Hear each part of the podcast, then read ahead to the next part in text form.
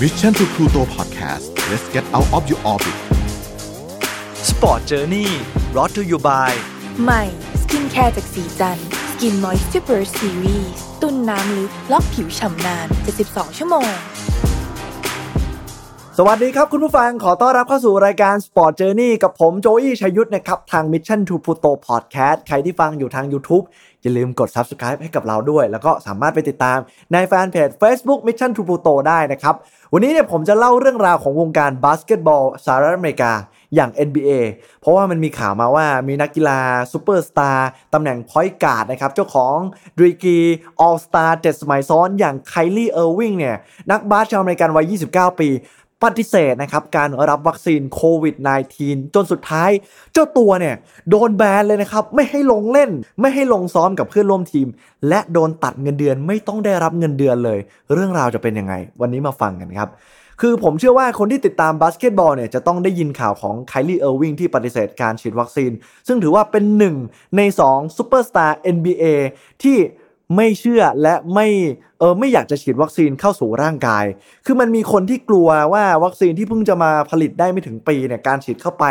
มันจะส่งผลเสียอะไรกับร่างกายของเราบ้าง ตอนแรกเนี่ยผมคิดว่ามีเฉพาะแค่ในไทยนะที่เราเคยได้ยินข่าวว่า mRNA ที่เพิ่งจะมีเข้ามาไม่นานมันจะส่งผลยังไงกับร่างกายในระยะยาว หรือว่าคนที่ฉีดซีโนแวคไปมันจะมีผลกระทบอะไรอย่างเช่นภูมิไม่ขึ้นอันหนึงหรือว่ามี เส้นลิ้มเลือดอุดตันอะไรประมาณนี้ แล้วก็ทุกวันนี้เนี่ยก็มีหลายคนมากเลยที่ไปจองวัคซีนกับโรงพยาบาลเอกชนอย่างโมเดอร์นาแล้วก็รอแล้วไตรมาสสามกันแล้ว นี่ก็จะไตรมาสสี่แล้วจะหมดไตรมาสสี่กันแล้ว วัคซีนโมเดอร์นาก็ยังไม่มาก็ยังต้องรอต่อไป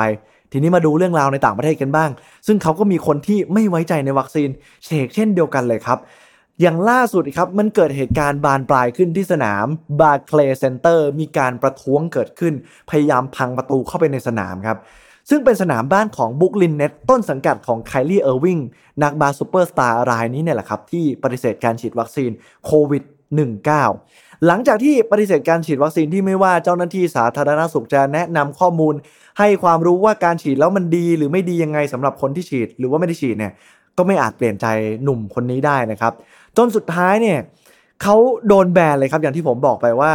เขาจะไม่ได้ลงซ้อมกับเพื่อน ไม่ได้ลงแข่งกับเพื่อน แล้วก็พลาดเงินที่เขาควรจะได้เนี่ยปีหนึ่งมากถึง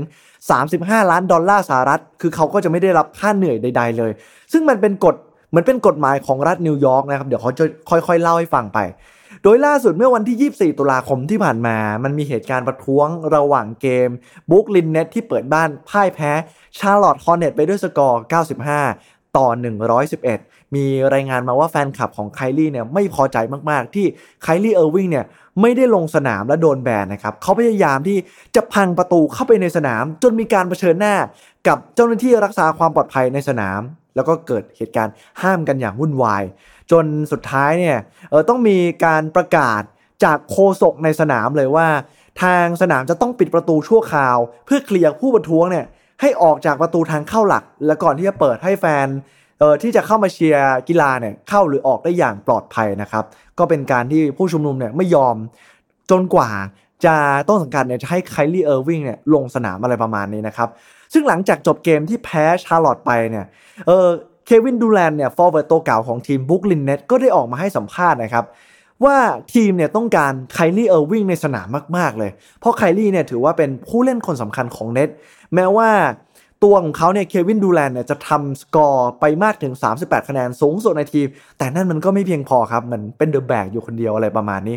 ไคลี่เนี่ยก็ยังยืนยันว่าเขาเลือกที่จะไม่รับวัคซีนโควิด -19 นะครับ เพราะว่ามองว่านี่แหละเป็นทางเลือกที่ดีที่สุดให้กับตัวเขาเอง แม้ว่าจะไม่ได้รับเงินเดือน หรือว่าจะไม่ได้ลงเล่นอย่างไรก็ตาม เขามองว่าเงินเนี่ยมันไม่ใช่ทุกสิ่งทุกอย่างในชีวิตของเขา พร้อมกับสนับสนุนด้วยสำหรับคนที่ไม่ต้องการฉีดวัคซีนอ่าอีกทั้งยังมีตาดีแอบไปเห็นครับ คุณผู้ฟัง ว่าเขาเนี่ยไปตามกดไลค์โพสต์ที่มีคนเล่าถึงทฤษฎีสมคบคิดครับ ว่าทางรัฐบาลของสหรัฐอเมริกาได้ฝังชิปติดตามไว้ที่วัคซีนโควิด คือฉีดเข้าไปแล้วเนี่ย คนที่ได้รับวัคซีนจากสหรัฐเนี่ยจะมีชิปที่ติดตามว่าเขาไปไหนมาไหนอะไรประมาณนี้ เห็นว่าไครี่เออร์วิงเนี่ยไปกดไลค์โพสต์นี้นะครับก็หลายคนก็งงกันไปตามๆกันเนาะมีรายงานต่อมาครับว่า NBA ตอนนี้มีผู้ฉีดวัคซีนมากถึง 95%เข้าไปแล้ว ถือว่าเป็นสัดส่วนที่สูงมาก เพราะ NBA เนี่ยออกแถลงกฎไว้ครับว่า นักกีฬาคนใดที่ไม่ยอมปฏิบัติตามระเบียบข้อบังคับ เรื่องการฉีดวัคซีนในพื้นที่ต้นสังกัด จะไม่ได้รับค่าเหนื่อย และต้องพลาดโอกาสลงสนามทำให้หลายคนเนี่ยแทบจะเลือกไม่ได้ครับ ต้องยอมฉีดวัคซีน เพราะว่า 1. มันเป็นอาชีพของเขาเนี่ยถ้าไม่ได้ลงเล่น หรือว่าได้รับค่าเหนื่อยจาก การค้าแข่งหรือว่าการเล่นในสนามเนี่ยมันก็เป็นการสูญเสียรายได้อะไรประมาณนี้นะครับ แต่ว่าก็ยังมีอีกหนึ่งคนนะที่ปฏิเสธการฉีดเช่นเดียวกัน ก็คือแอนดรูวิกกินนักบาสวัย 26 ปี จากทีม Golden State Warrior ซึ่งก็ถ้าผมจำไม่ผิดเนี่ยน่าจะอยู่ในฝั่งซานฟรานซิสโกนะครับเอ่อว่ากันว่าตอนนี้เนี่ยในสหรัฐมีผู้ติดเชื้อเฉลี่ยวันละเกือบแสนรายต่อวัน อ้างอิงจากวันที่ 25 ตุลาคม วันที่มีการอัดพอดแคสต์นะครับ แล้วก็มีผู้ฉีดวัคซีนทั่วประเทศสหรัฐอเมริกาเนี่ยตอนนี้ 67%เข้าไปแล้ว หรือได้คิดเป็นจำนวนก็ 220 ล้านคนในสหรัฐอเมริกา ผมไปหาข้อมูลเพิ่มเติมมาครับพบว่ามีผลสำรวจมีคนไปสำรวจมาครับว่ามีความคิดเห็นยังไงเกี่ยวกับการฉีดวัคซีน อยากฉีดหรือไม่อยากฉีด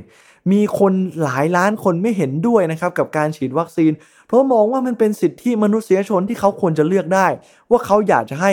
มีอะไรเข้าสู่ร่างกายหรือไม่ มีพบว่าประชาชนในสหรัฐมากถึง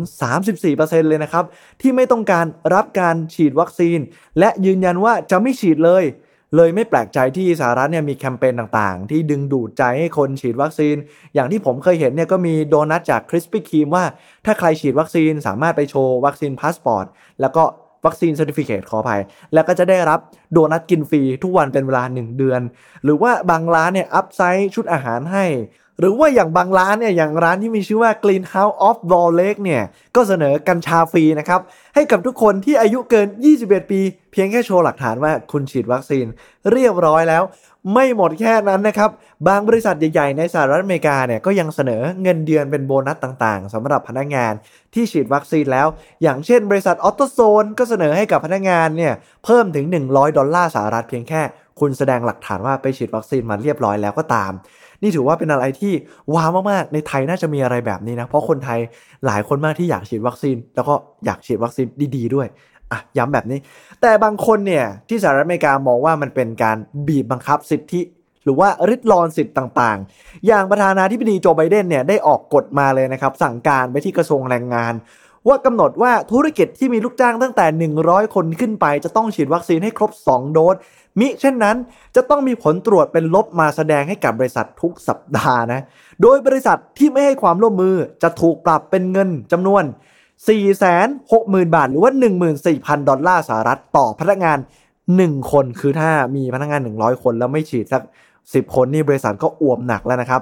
ส่วนในกรณีซึ่งเป็นพนักงานของรัฐหรือว่าราชการเนี่ยประธานาธิบดีไบเดนเนี่ยกำหนดไว้เลยว่าจะต้องฉีดวัคซีนภายใน 75 วันมิเช่นนั้นจะถูกไล่ออกเลย โดยไม่ให้ทางเลือกในการตรวจเชื้อเหมือนบริษัทเอกชน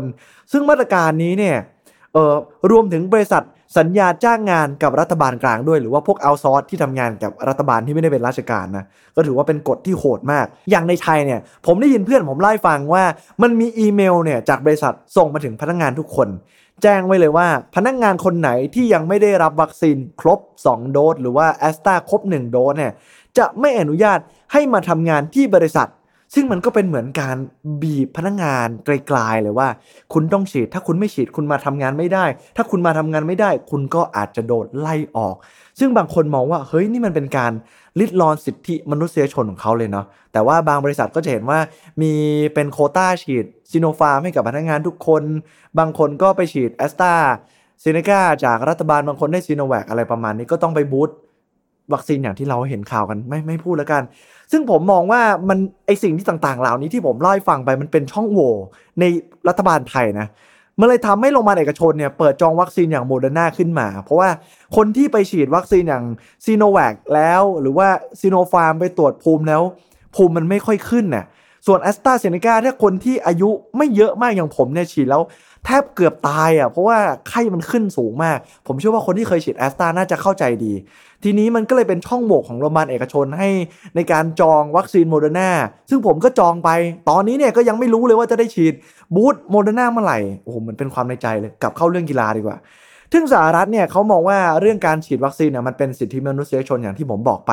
มีคนดังในวงการฮอลลีวูดหลายคนนะครับที่เลือกจะไม่ฉีดและออกมาต่อต้านด้วยอย่างนักแสดงตลกชื่อดังจิมแคร์รี่ก็เป็นหนึ่งในนั้นนะที่ไม่เห็นด้วยกับการฉีดวัคซีน นักแสดงรุ่นเดอะที่มักจะรับบทเป็นมาเฟียอย่างโรเบิร์ตเดนิโรเนี่ยก็ออกมาให้ความเห็นการต่อต้านที่บีบบังคับให้คนต้องฉีดวัคซีนด้วยเช่นเดียวกันครับ และก็ไครีเออร์วิงเนี่ยนักบาสเกตบอล NBA วัย 29 ปี เจ้าของตำแหน่ง All Star 7 สมัยซ้อนเนี่ยก็ตัดสินใจว่าไม่ว่ายังไง